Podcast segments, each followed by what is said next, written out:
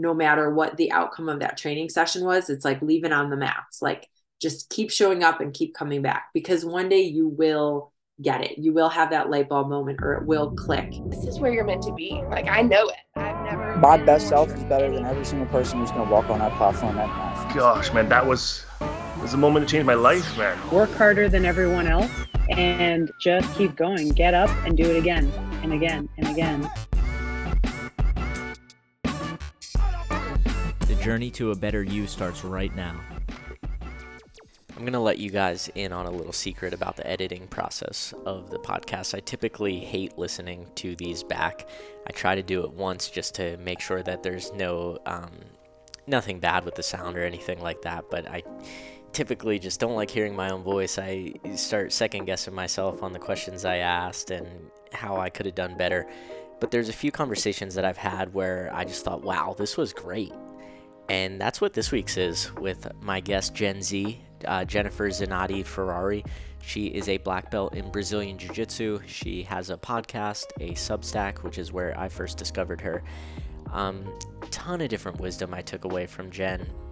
I think even if you never step foot on the mats, if you're not a Jiu Jitsu practitioner, I think this one's valuable. I think um, you'll learn that becoming a black belt in one area will transfer over into everything else in life. And that's what I really took from Gen Z.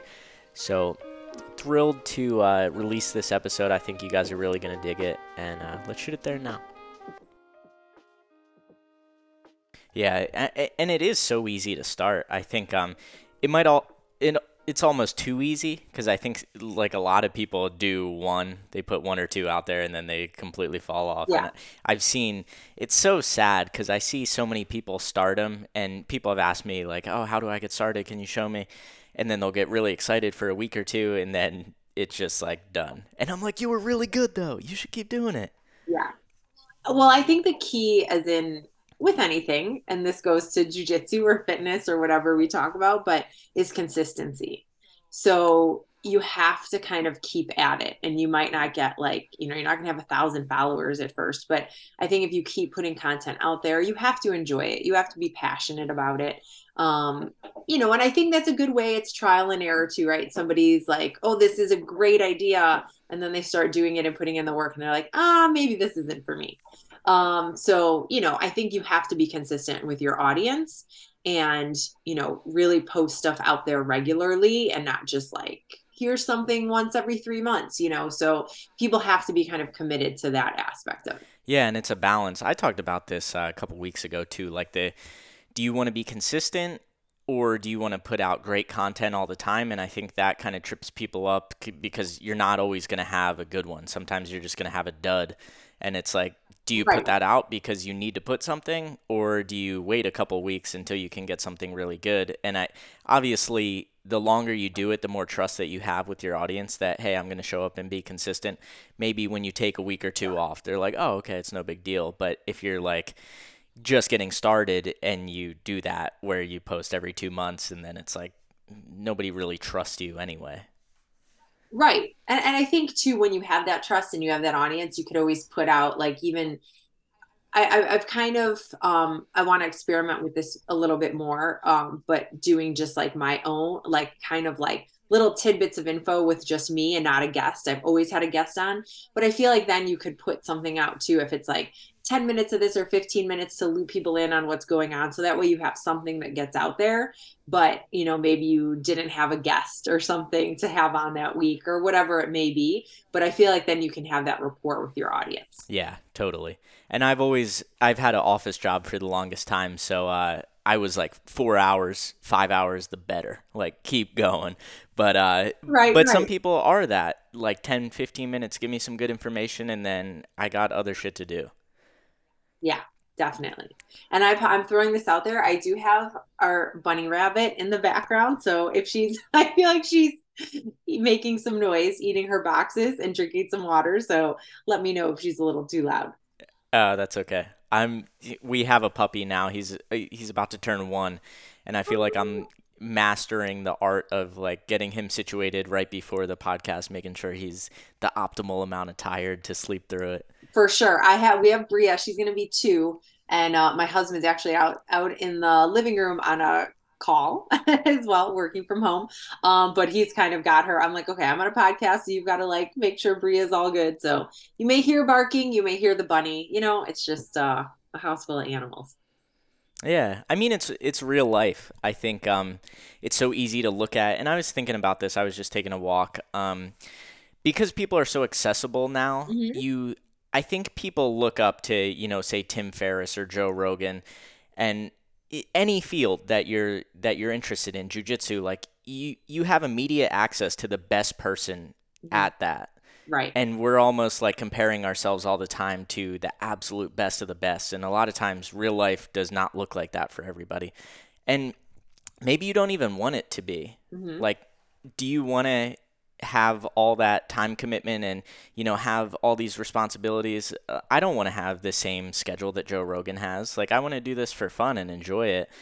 And i mean not comparing yourself to that. So not expecting the sound quality to be absolutely perfect. And you obviously have to optimize stuff but but th- it's real life like we're doing this for fun and we're you know trying to get better at it and i'm sure we'll talk about that with jujitsu like there's so many similarities to just like doing something for fun for a really long time and just trying to get a little bit better instead of walking in day one thinking i'm going to beat a black belt or i'm going to Oh, you know yeah. beat this guy For sure.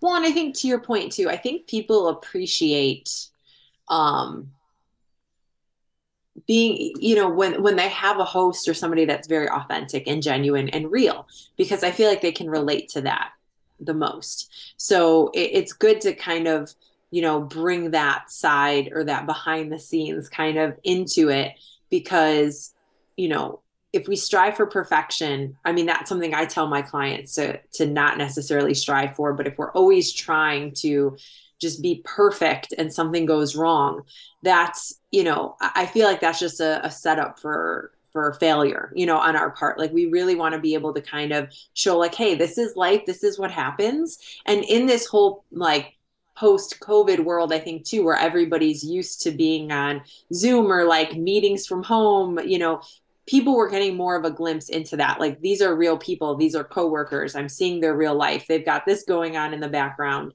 So i think people can kind of appreciate that a little bit more. Like hey i'm working i'm hustling i'm doing this. This is something i love. But like there's there's life going on and, and this is what happens. And that kind of leads to i think even better topics uh, to be able to talk about.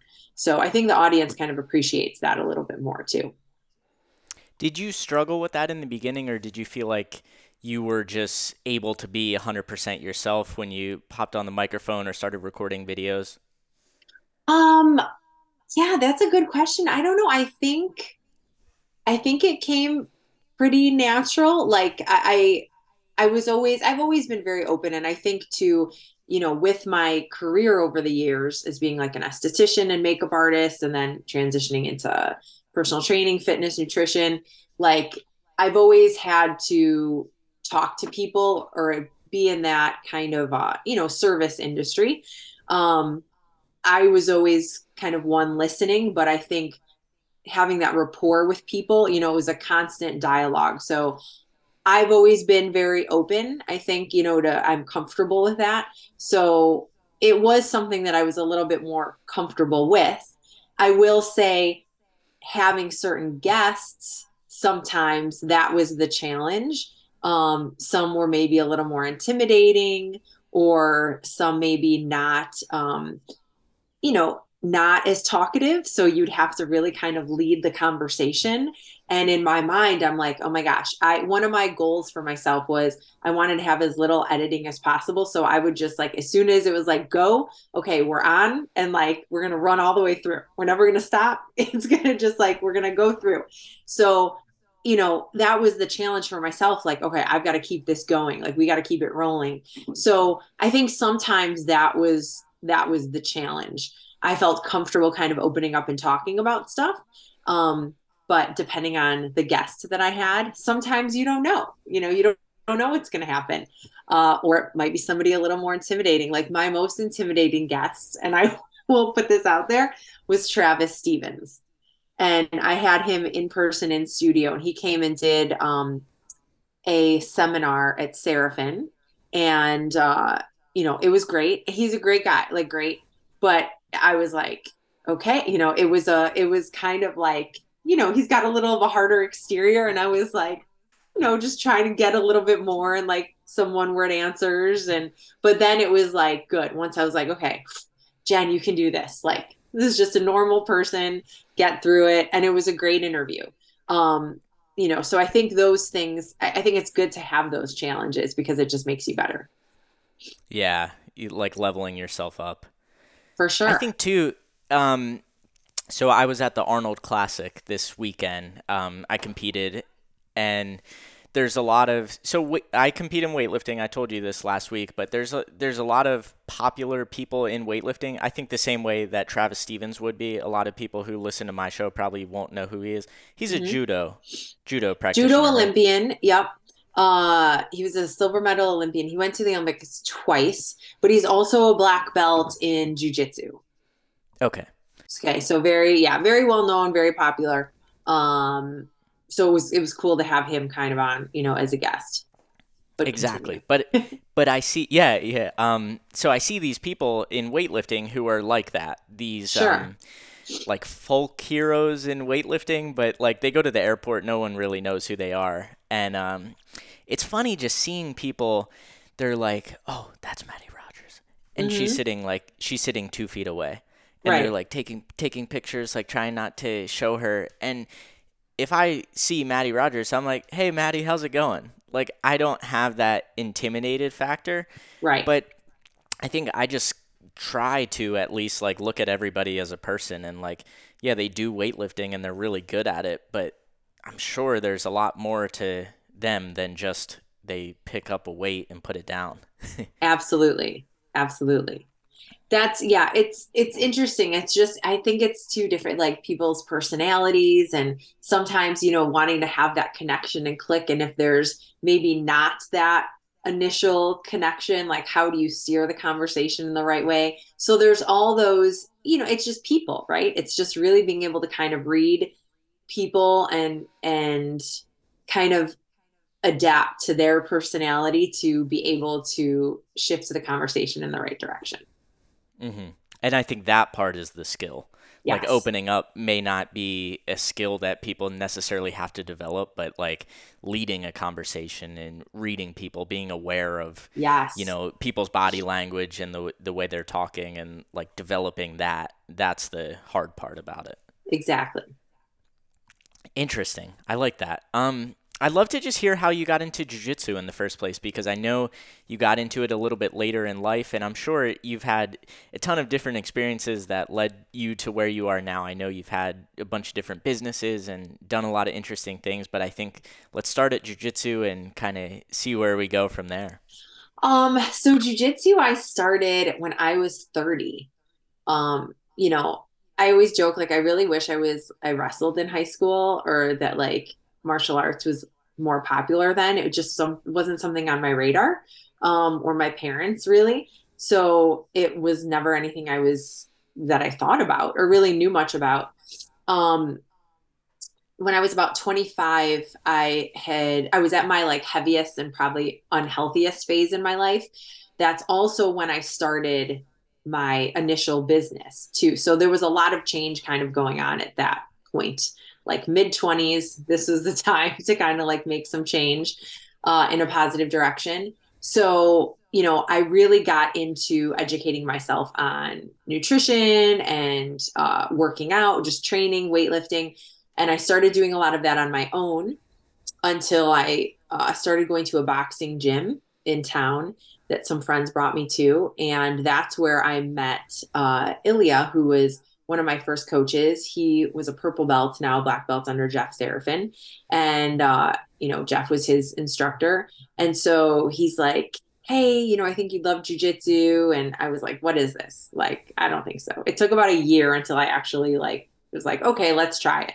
And then um, we did a few like private sessions. And then I, you know, he took me to Jeff's also. And like I met everybody there and started training. And I was like, I'm hooked. Like, this is it. This is amazing.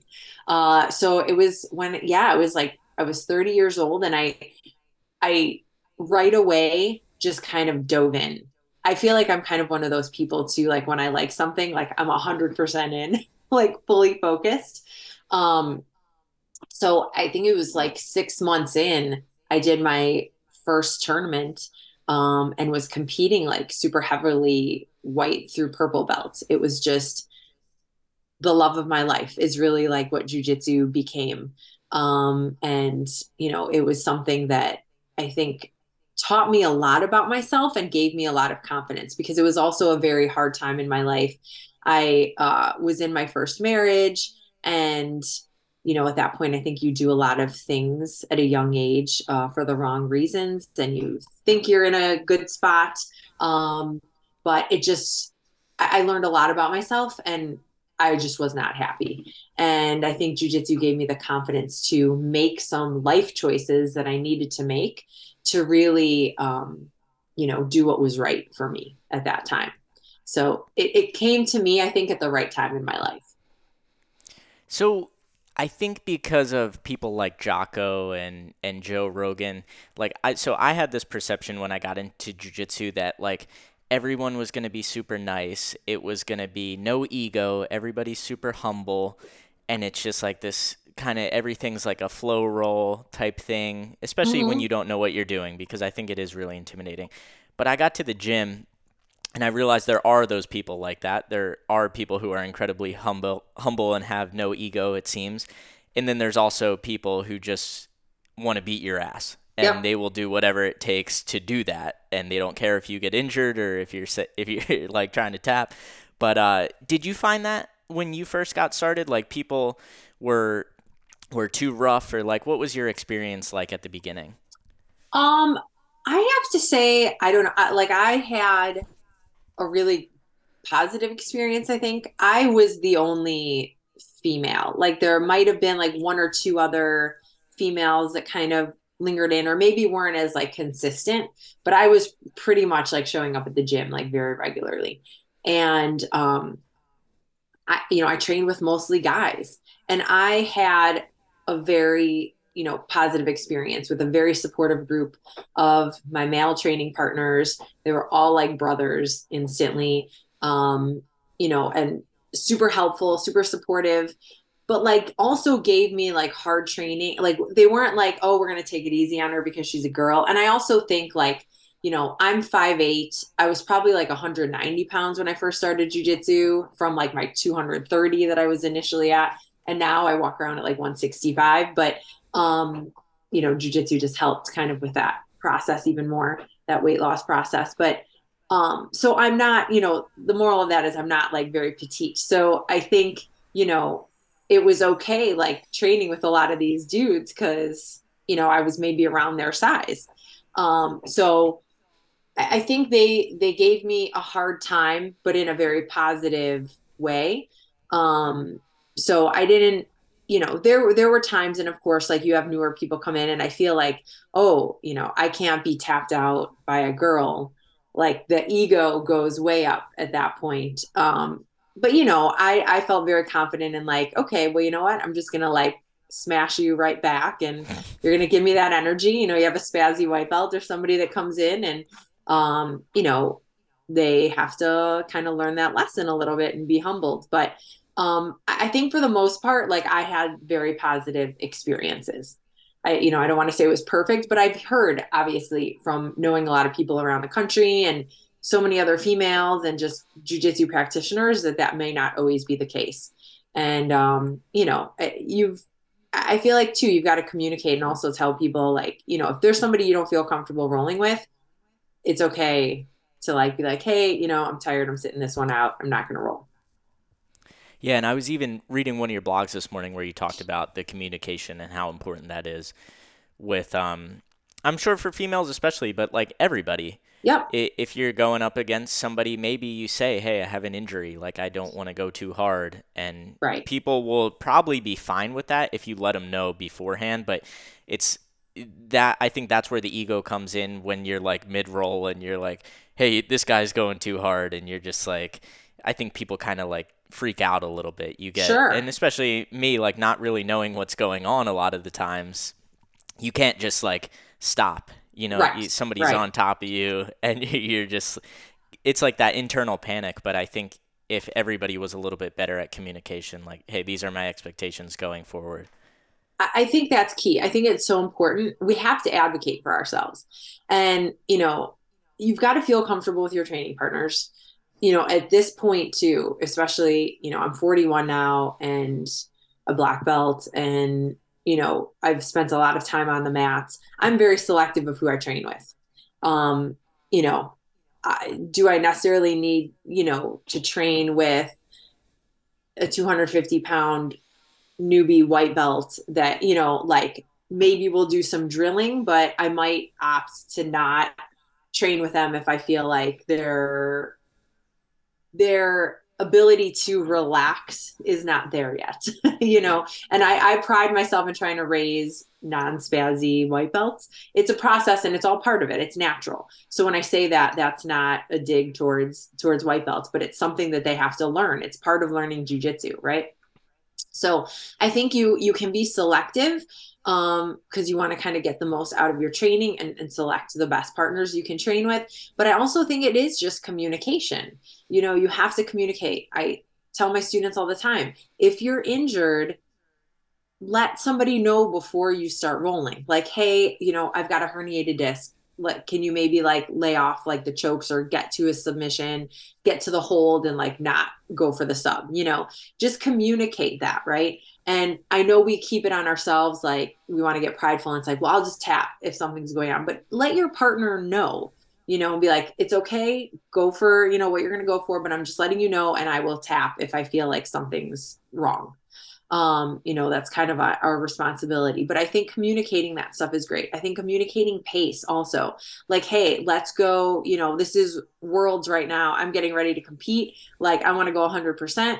Let's go for it, you know? Or if you're like, you know what, I'm not feeling so good today, or I just want to flow. I want to focus more on technique. I want to focus on using less strength. Like, can we go at maybe like a 30%, 50% pace?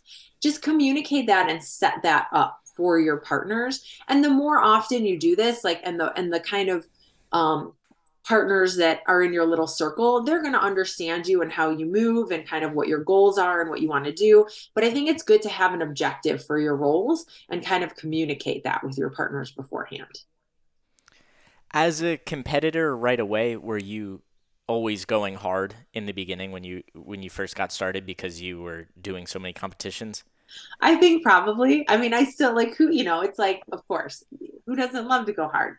I think then you learn though, you have to pace yourself and focus a little bit more on like micro drilling and drilling like moves. Like everybody loves to roll and just wants to like go 100%.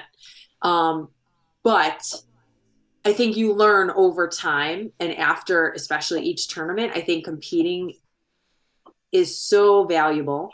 Um, it, it's almost equivalent to like three to six months of training, I think, because you really kind of put yourself out there. You're in a different environment. You have the adrenaline to deal with the nerves, but you're also kind of seeing like, okay, this is what I'm doing. This is what works really well. This is what I really need to go back and work on. So I think incorporating a little bit more of like structured training is just going to be beneficial to you so that you actually are working from the positions that you know you need to work on.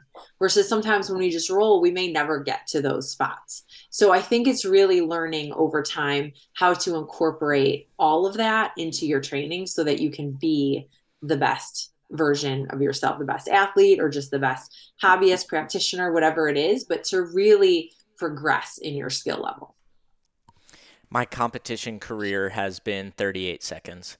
So I'm not sure the, the three to six months of training correlated for me. So, but did... it was def it was definitely a good experience. It yes. was, it's it's fast. It's fast for sure. It's fast. What happened? Let's talk about this. How how'd it go? So okay, so mm-hmm. I practice takedowns a week before, and we don't do we do. It depends, like what classes you go to. Um, sure. We do we do takedowns maybe a couple times a month, but uh, you know, I was practicing them before, and I'm like, I am not going to be able to take someone down, so I'll just try to pull guard. And then I pulled guard, but basically just pulled the guy right on top of me, and I okay. got spun around a few times and got choked very quickly. Okay. So that's an important lesson. um, and I've been there.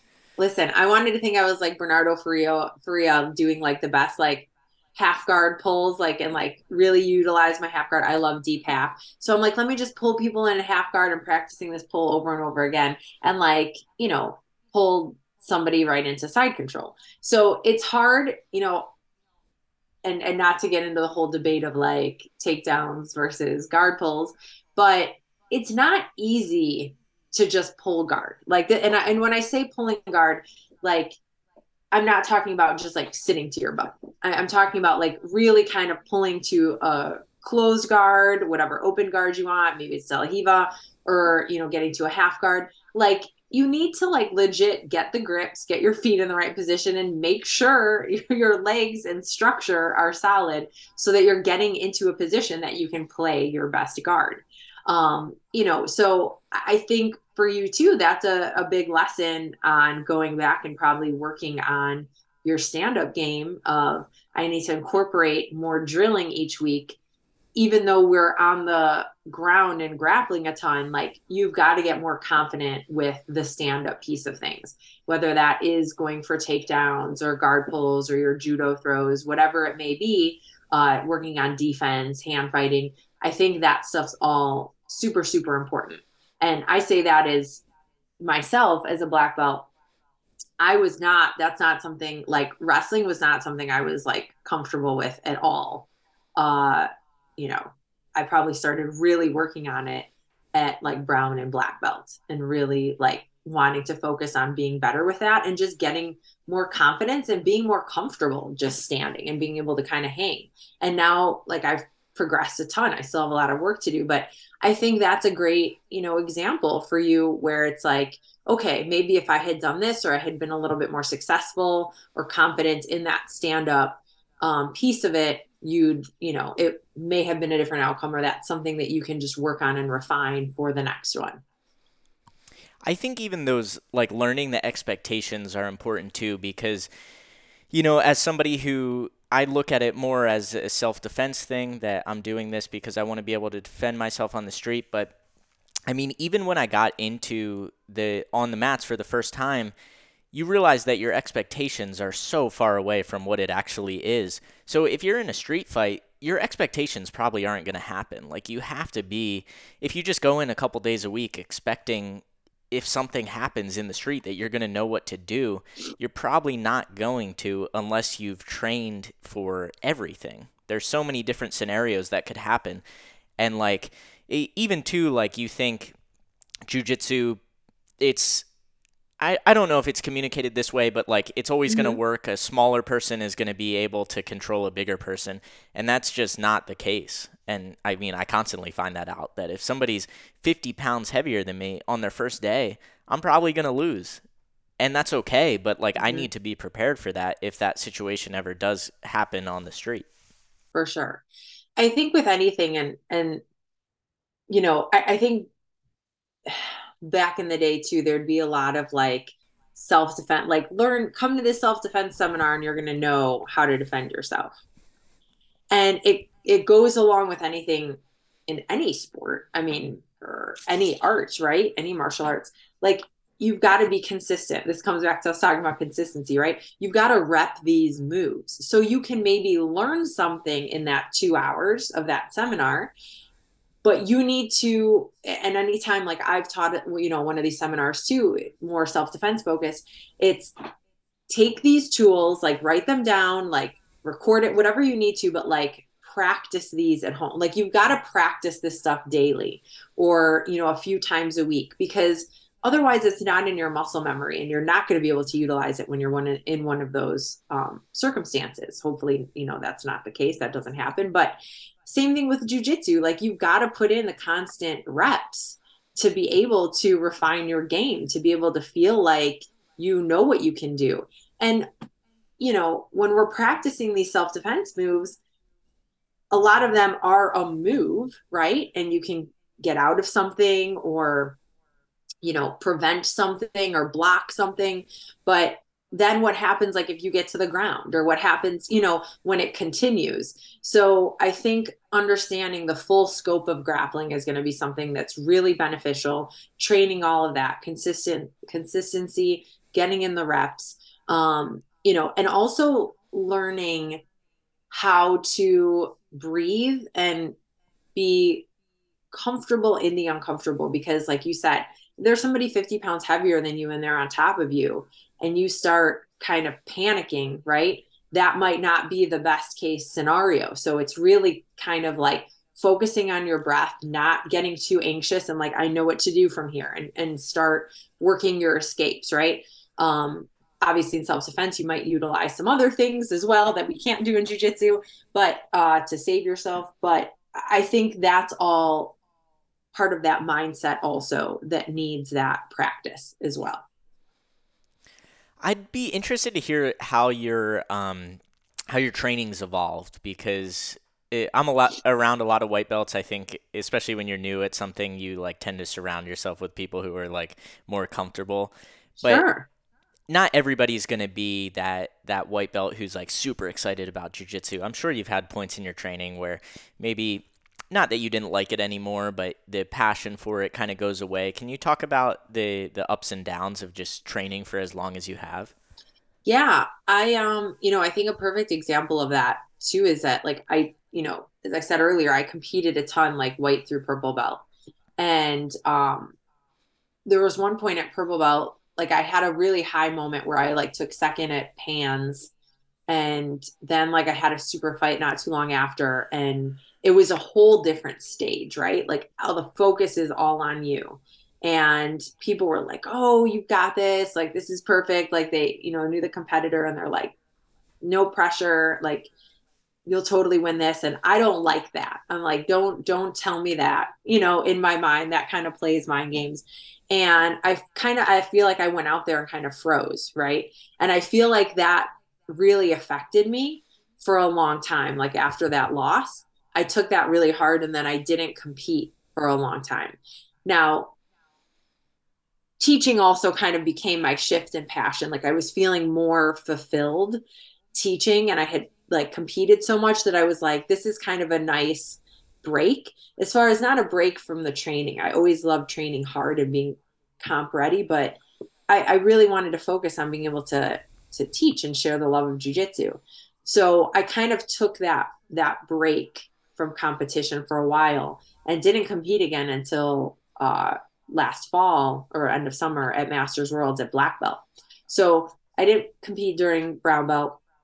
There was also COVID going on, so that was a big, you know, um, aspect to that. But I, I think you know there's going to be hard times, and I think there's periods of self doubt. I think also, you know, your training is going to ebb and flow, especially if you're training a lot. You can't always be 100%. And you're going to have weeks where it's like, I just feel like I don't know jujitsu. I don't know what I'm doing. I'm super frustrated. Like, why can't I get this move or work from this position? It's just not clicking. And then maybe a week or two later, you feel like super on point. And I think what the the difference is is especially, you know, at white belt, there's so many aspects to understand. I feel like jujitsu is very intricate and it's it's hard because you're like, I should know this or I should understand this by this point. But I think it's a very natural thing and showing yourself some grace and trying not to be so hard on yourself and just going back and showing up, you know, no matter what the outcome of that training session was, it's like leaving on the mats. Like just keep showing up and keep coming back because one day you will get it. You will have that light bulb moment or it will click. And I think as a higher belt and just more years on the mat, you expect those periods and you know that they're part of the process and very natural. And so you accept them. And not to say you don't get as frustrated. I cried on the mats a couple weeks ago during a training session because I was just you know, putting so much training in and I was just being really hard on myself. And, you know, I hate the frustration comes out at tears as tears sometimes, but that's what happens. And it was a great release for me. Like my training partners were great, super supportive. And, you know, I just kept right on. But I needed to let go of that. I needed to vent about it. I needed to release it, you know, release it a bit. Um, but I think it's all natural because you care about your training. You want to be better. You know, you want to we strive sometimes for that perfection, which I think it's more so let's strive for progress and just keep showing up to train. But I think, you know, as as being someone who's been on the mats longer, I think you just expect to have those periods of frustration and and challenges and you know how to deal with them a little bit better and just keep pushing forward. Yeah, I think that's good. And it's funny, like I can see that as a weightlifter, mm-hmm. but I mm-hmm. think um, jujitsu, it's a little bit harder to see that sometimes, especially with something that's like very fast and so, I guess primal. You could you could say like sure. you're fighting another human being, so Absolutely. it's just like you're. I think your brain's going in so many different directions, and it's very easy to lose sight of like oh, I do love this. I really enjoy going. I like the people here, not mm-hmm. just thinking about, you know, why couldn't I get out of that position today? Or why does this guy always beat me? I think it's like hard to just take a step back and be like, you know what, I do. I really do love this for some reason. Don't know why sometimes, I but I really up. do. I don't know. I keep getting beat up, but why do I come back? But that's a good sign. And I think asking those questions to yourself, like if you start dreaming about jujitsu, like that's a really good sign. but like if you're like, you know, after a really hard training session, you go back and you're like, all I could think about is how I got into this position and I just like couldn't get out, or they kept getting me here, or, you know, I, I think that's a really good way to review what you did. And to then, you know, if you're struggling, maybe like it's like side control or, you know, whatever position it may be, going back, you know, the next week and I think this comes back around to having these goals for your rolls, right? And I I wish, and maybe at like you know white belt, it's a little harder to figure that out because you haven't really like figured out your game. But I think you know if you if you can focus on some goals during your drilling or during your training or ask somebody hey can we start in this bottom side control position? Like, I want to start here because I'm really trying to refine it and get better. Like, accepting those bad spots and trying to work on them and have a goal to your training instead of like maybe not getting there again for a while or just getting into a roll and seeing if I get there and then maybe I can work on it. You know, I think it's okay to communicate that and be like, hey, I want to get better at this position. It's a shitty position. I want to be there. Like, yeah, I'm going to start in bottom side control, but this is going to help me get better and just accept it and have a goal to that. I think that's a really, a really good thing to be able to do. And as a white belt, too, like, this is just a note to throw out to people. I feel like you're going to get better more defensively first than you are offensively you know you're going to start learning more offensive movements a little bit later on but i think it is more primal more natural like to figure out like oh i'm in danger i need to defend myself right? So i think those are going to be the first things that you're going to kind of grasp onto more so than oh i'm going to be super offensive from this position right away. So you know understand that that too that that's kind of the natural progression. Yeah and even like i mean you don't even know really when you're in danger in the beginning. Like, yeah. is this a position that I'm in danger or am I okay here? For sure. And I think it's, yeah, it goes to show too. Well, because like in jujitsu, I mean, you know, a lot of people are going to be stronger from their back, which is usually a more vulnerable position. So it's like, how is someone attacking me here? Like, I feel like I'm, I'm in a better spot because I'm on top, but they've got me in this guard game. And it's like, man, I'm in trouble. Right. So I think, you know, you kind of learn that over time, you know, you're going to you you need to be open to the process and allowing yourself be in these positions. And i think then that's how you learn. Like oh being here and like my posture down low maybe that's not the best idea or reaching my arm out this way like oh okay i got it. But sometimes people telling you things i can repeat things to students like so many times. And they still do the opposite of what i say and then they wonder why something's happening. But they need to go through that to feel it and then like know oh this is why i shouldn't do that. Okay i understand that now you know? Exactly.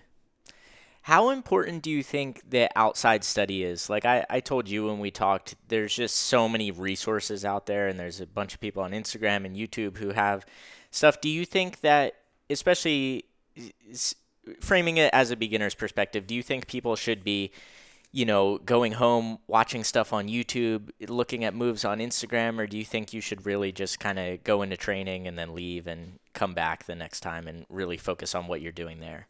Um, I think, you know, there's a lot of stuff. I feel like we used to joke like, oh gosh, like, you know, new students would go like look at YouTube and be like, oh my God, I want to do this like really intricate move. Like, doesn't this work? Like so and so did this on a video. And it's like, okay, let's let's maybe like not watch so much of the YouTube stuff. So, but but now I feel like there is so much great content out there. I feel like, you know, you should be able to kind of go to your coach, ask questions, or like higher belt teammates and be like, listen, I have a question on this. You know, is this a good resource on YouTube? You know, is this a good person to kind of follow? And I think they can guide, kind of give you guidance because I think doing at home study is great. Like mental jujitsu is just as important, right? And especially if you're having trouble from a spot, you're taking kind of ownership of your own jujitsu and doing more studying. Like my coach would always say that, like, you know, you can come to class, but you've also, you know, have to take ownership of that to like, that's your responsibility. If you want to get better, like maybe you're setting aside time to come in before class, after class, get more drilling in, work from positions, ask for help. So I, I, think that's great. So I think using your coaches and teammates as a resource to kind of filter through what's, you know, maybe better options than others to watch, or maybe something appropriate for your level. Um, because there is a lot of great content out there. I also think um, journaling is really important. So as you're just starting out, I think journaling, you know, what you did in class, like taking jujitsu notes after class, really helps solidify the movements in your mind. Even if you never look back at those journals, writing it down, it's just that physical act. So it's really going to ingrain that move a little bit more and the details that you learned from your coach or whoever was teaching. Um, so I think that's really important. I think you should take what you learned and really kind of try and think about that afterwards and study that. I also say if people get like injured, you know, don't just not show up to class anymore. Like maybe you can't train, but come in and watch class, right? Watch class, take notes. There's still a way to be very present and involved. And I think all of that is very important. So the mental jujitsu side of it, I think, is in- incredibly important, just as much as physically training. Interesting. I had I've tried the note thing and it just hasn't really stuck, but maybe I'll revisit that because I think that's a good idea. You know i think it's helpful and it's it doesn't have to like you know be a like full page of every like single detail but remember kind of like what stuck in your mind. Like we were doing scissor sweep and this detail you know that the instructor shared is something that i really want to remember and just write it down you know maybe like a few bullet points. But i think it just really helps solidify it so that you really understand and it gives you like a, a moment to look back at okay, what did we learn? Can I articulate what we learned today? I, I, think that's kind of the point so that you really remember and it's not like, okay, I was there going through these moves and then you forget about it. But it's like, what did I what did I really learn? Can I am I able to articulate that? You know, and that just kind of helps you be able to eventually help someone else going through that at that moment and guide somebody. So yeah, I like that. I think that's good advice. Um, I mean, I know you you have a lot of stuff outside of jujitsu. Like, um, I don't want to just focus on that because there's a lot more to you than just being on the mats. But like, do you think?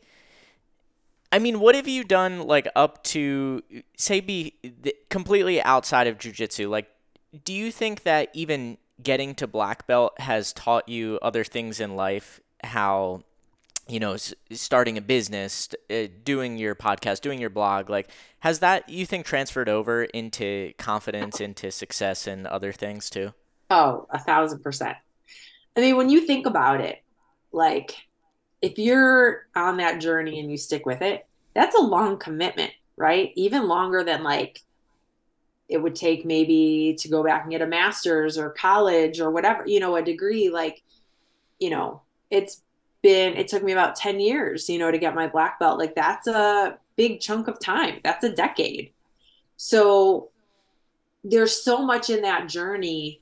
Um first of all that's that's really dedication. Like that's something that you've like stuck to and been able to achieve. A lot of people can't dedicate a lot of that time to do that right? So i think that kind of shows you um, that that endurance that dedication that you have um, but it absolutely like i said i mean i think jujitsu helped me um, realize who i was who i could be who i wanted to be it helped me go through a divorce. It helped me go through very challenging times in my life. Um, it definitely helped me be a more successful business owner um, and just a, a better person. And, you know, it's something I'm so passionate about, but it has trickled into many different parts of my life. Um, you know, I think you do just, it's very raw and you learn a lot about yourself. All those highs and lows on the mat transfer into life. And I feel like when you can deal with those situations, you can deal with life situations a little bit easier. Um, I also think that you have to be extremely present in jujitsu. So it's almost very meditative. Um, if you're struggling with a lot that's going on in your life and you get on the mat and train, that is truly a time where you can't think about the stuff that's going on in your life because you can get injured like you have to be super focused in jujitsu. You have to be super present because you can get hurt. Something can happen or you can hurt your training partner. So you've got to be there a hundred percent. And then after that training session, you'd step off the mat and you're like, I just survived those tough rolls, or I survived somebody, you know, sometimes with a hammer, sometimes with a nail, but somebody's like trying to just crush me and kill me on the mats. You step off the mats and you're like, man, like i just got through that. Like what was so stressful that was in my mind earlier? Like that seems like i survived so much i could do anything right?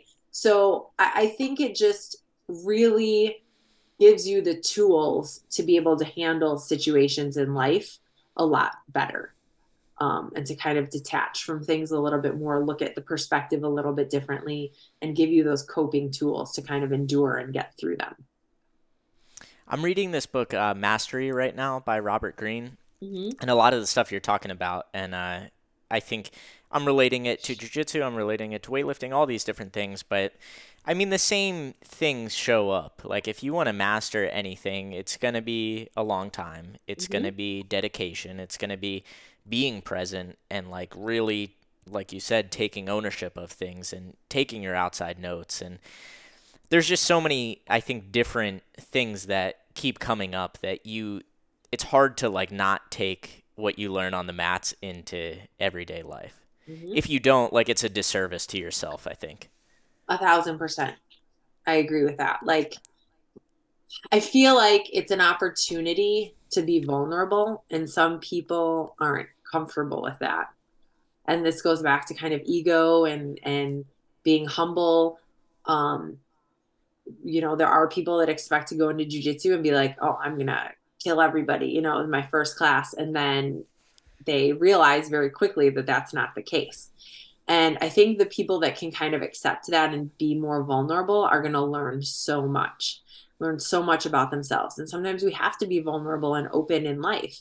So that's that's another lesson. I just think you you then get the returns so much greater when you're able to do that and learn from someone. Even as, you know, a black belt, there's blue belts who are like killing it. And, you know, I'm learning from them. If I was just like, oh no, that's a blue belt, like I can't let them tap me out or, you know, do whatever. It's like that's ego getting in the way. Like we can learn from everyone. You know, there's everybody's not going to be amazing at every single move. You know, there's different moves for different body types, and you know, people are studying or doing jujitsu elsewhere or cross training, whatever, and they bring in like cool stuff, and it's like, man, how'd you do that? Like, I want to know how you just subbed me. Like, I'd love to learn how to do that. So I think just being vulnerable and open to learning from all your peers, you know, your students, your coaches, um, I think it's it's just an amazing opportunity instead of kind of shutting down and being like I have to win every time and I have to beat everybody. It's that's not the best concept to have, I think, in life. Do you think that's evolved over time? Just in yourself, have you noticed? Oh yeah, I mean, I get excited when like my students like get into a great position or sub me or do something. You know, I'm like, okay, they're paying attention in class. like this is working for them. Um or like we want our students to be better than we are, right? And I think now because of how much more like jujitsu has has become more popular and it's more out there, there's more exposure. I think lower belts are learning a lot quicker. And I think that's like with every new generation, that's what happens, right? It's like they're learning more. They know more at blue belt than I knew when I was a blue belt. And I remember like my coach saying that about him. You know, it's it's just the evolution um, and the learning are just there's just so much more progress. There's so much more to learn. Um, so you know, I, I think it's I think it's a beautiful thing. Honestly, like that's how I know that I'm doing a good job. If if you know my students are doing well, um, you know that's like what I'm here to help them do and give them that support. So I and I'm not going to be someone who's not going to roll with you, like or who's not going to you know help you out or, or give you suggestions. I'm going to give you props when you do something really really well. I'm going to help you out when you're struggling. Like that's to me what it's all about. Not like oh man, I can't let somebody like you know get into a better position on me or sub me and you know it's just uh it's part of it yeah it's interesting it's kind of like the um you think about the parents who like always are beating their kids like all the time not not not like physical yeah. abuse but like playing sports if sure, they're like sure. playing basketball and they just win all the time like as there's kind of like two schools of thought like you want your kid to eventually beat you or do you want to like let your kid win sometime it's like it's such a balance it's just interesting i think there's no right or wrong way but i think yeah. like you, there's probably stuff to take from each different approach. It is and and that's the thing like if i'm trying to go out and just like beat my students all the time like sure could that happen? But like what are they going to learn? Like am i sometimes going to let them maybe get into some positions? And when i say let them i don't mean like easily but maybe i'm putting myself in a more vulnerable position where i'm working and they can get into a little bit of a better spot that allows them to work. Like i feel like it's a you know it's a give and take and it's it's good for everybody right? But i want to kind of test and see do they know if I do this, do they know the correct response? Do they know where to go? And so I feel like that's important as a coach. There's times for all of it, right? Like there's times I'm going to push them and go like super hard. And if I think they can handle it and put them into different positions and make sure that they can feel comfortable when there's a ton of pressure on them and they can breathe and survive, right? And then there's going to be times where I'm like, okay, if I do this or expose that, do they know, you know, how to adapt? Do they know where to go? And then there's going to be times where, like, hey, maybe I'm half assing it and they straight up just catch me. Like, great, you know, good on you. Like, so I, I think you have to kind of balance it all a, a little bit um, to just help your students evolve even more. Yeah.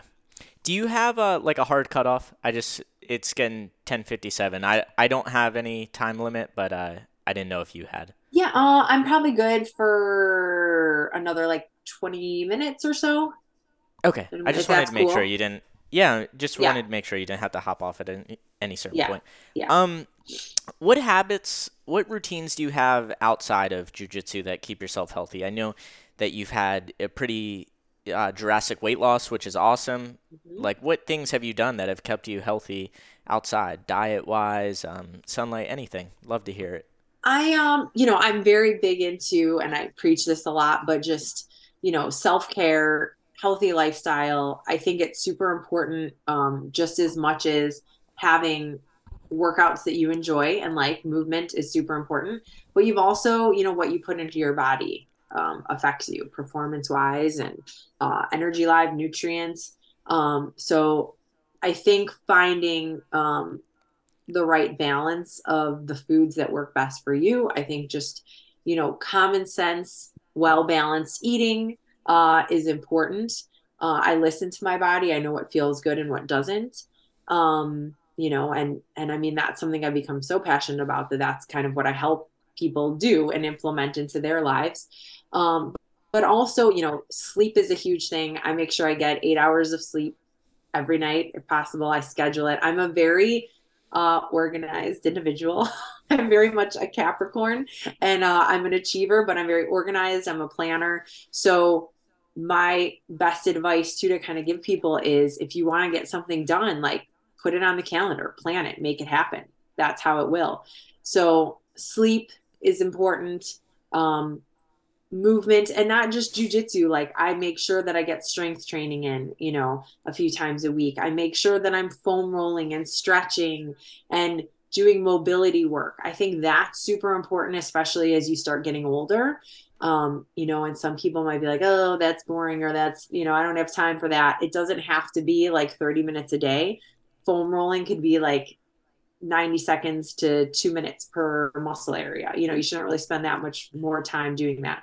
So, that kind of self care, I really try and incorporate, um, you know, getting out. If I can go for a walk, having a dog is a great thing to be able to do that, but getting out into the sunlight, um, you know, getting some fresh air, just taking moments to kind of breathe during the day. Just if I'm feeling overwhelmed, keeping stress down as much as possible. I know that's a hard thing to do, but that's something that um, I really just like, I have to stop myself and just take some really good deep breaths. Just so I know I can, like, huh, okay, reset and deal with what I need to do and prioritize from there. Um, but, you know, I also think just being able to talk, like, check in with your people, uh, you know, communicate with your trusted people, um, trying not to hold everything in, um, you know, and just communicate how you're feeling, especially if you're going through a hard time, is really, really important. Um, you know, and uh, taking time to like schedule maybe you know a massage or or something that feels good and restorative for your body i think all of that especially if you live a very active lifestyle is really important. And on the opposite end of that, people who are very sedentary or who have to like sit at a computer all day, I think doing something for your body, if you can once a week, once a month, every couple months, something that's a little more restorative and is really going to help you, um, I think is is really really important. Yeah, yeah, I think, and it doesn't have to be like obviously for you it might be a little bit different. It might be mm-hmm. massage, but for people, you know, meditating, right. finding exactly breath work, or yeah, exactly whatever it may be. Yeah, I always love to ask people that just because I think there are so many different things out there that are becoming popular and the more that's out there the better. Like the the more that you can find that works for you. Like meditation might not work for some people for whatever mm-hmm. reason. So so what else can they find? What else can they do? Yeah.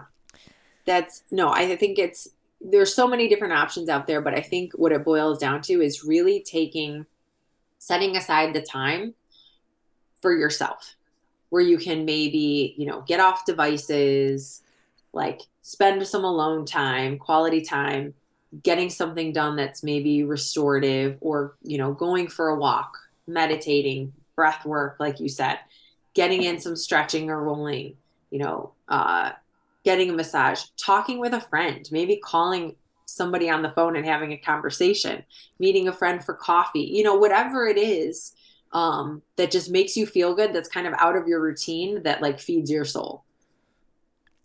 Yeah, I think it's just like, you know, finding things that make you present, mm-hmm. finding things that that you can breathe while you're doing. Absolutely. Um, I think that's super important. Totally. Yeah, I, I mean, there's like, I kind of, it's funny, like the, so when I first started the podcast, I was thinking, you know, invite all the top weightlifters on. I'm going to take as much away from their training as I can. And looking back, like I evolved to jujitsu and like asking black belts on. But like the more you kind of talk to people, the more you see that there's no one size fits all. Everybody does things a little bit differently, but mm-hmm. I think if we can if we can take one thing from you, if we can take one thing from Chris Wojcik and implement all those little all those things into our routines, like we're going to be in a really healthy spot. For sure. Absolutely. Do you think as a as a coach cuz I haven't really asked like the coaches at my gym, but uh like how has that changed your relationship with jujitsu? Do you think it's made it stronger? I know you said you you really enjoy teaching and you got a lot of mm-hmm. fulfillment out of that, but what kind of changed when you did become a coach? You know, I love it. I don't know. I think like when I was little, this is funny. I always wanted to be a teacher. I mean, I'd always like play like school and like teacher. But as I, you know, got out of high school, I knew like beauty was the thing I wanted to go to. So I got my license in the trades and did that. So I think, you know, everything that I do and like even now with jujitsu, like that's how teaching has kind of come into my life. And it was something that was natural and I, I started teaching at blue belts. Like i got the support from my coaches to start women's classes and teach and they saw that it was something i loved to do and, and gave me that like go ahead gave me the blessing like do it. Um you know and i had very good role models for that so i think teaching honestly has really like solidified the technique and training to myself more so. I feel like I get so much knowledge out of that, being able to teach someone how to do something. And I think it's even more challenging teaching beginners, you know, fundamentals because they're not used to it. Like more advanced, you know, students can pick up on things and concepts easier, right? Um, but I think really being able to just see someone's progress over time from when they started to like a year later or six months down the line and seeing not just like their skill improve in jujitsu um, or training, but seeing the impact it's had on them overall and in their life. Like that to me, and I could get so sappy and start crying about it, but like that's the beautiful thing. Like that's what it's all about. Right. So I for me, I feel grateful that people trust me with that and um, show up to my classes and love coming and love being students, and that I'm able to be part of their journey in that way. Um, so for me, it's been, you know, a super positive experience. You know, of course, as business owners and running a gym, that's always a little, you know, that can be a little frustrating um, at times, just like anything else, because it's it is a business at the end of the day too. But the whole aspect of being able to teach and coach is so so rewarding and something I absolutely love to do. That's really awesome. Where can uh, where can people go if they want to listen to your podcast or find your blog, uh, website, things like that? Anything yeah. you want to promote? So I just rolled out a new website. Uh, all things Jen Z. It's one N. So all things J E N Z dot com and everybody can find all my content there all my services uh, my jujitsu schedule um, my podcast my blog i just rolled out some new um, membership levels uh, to join the Jen Z tribe but where people can get um, subscription to content that i'll deliver about you know healthier happier lifestyle um, regarding fitness nutrition jujitsu even everything beauty uh, self care. So everything in the Jen Z world is all on the website. So people can find everything on there. Very cool. I'll get that linked up in the show notes. Thanks so much for coming on today. Of course. Thank you so much. This has been awesome. I truly, truly appreciate it.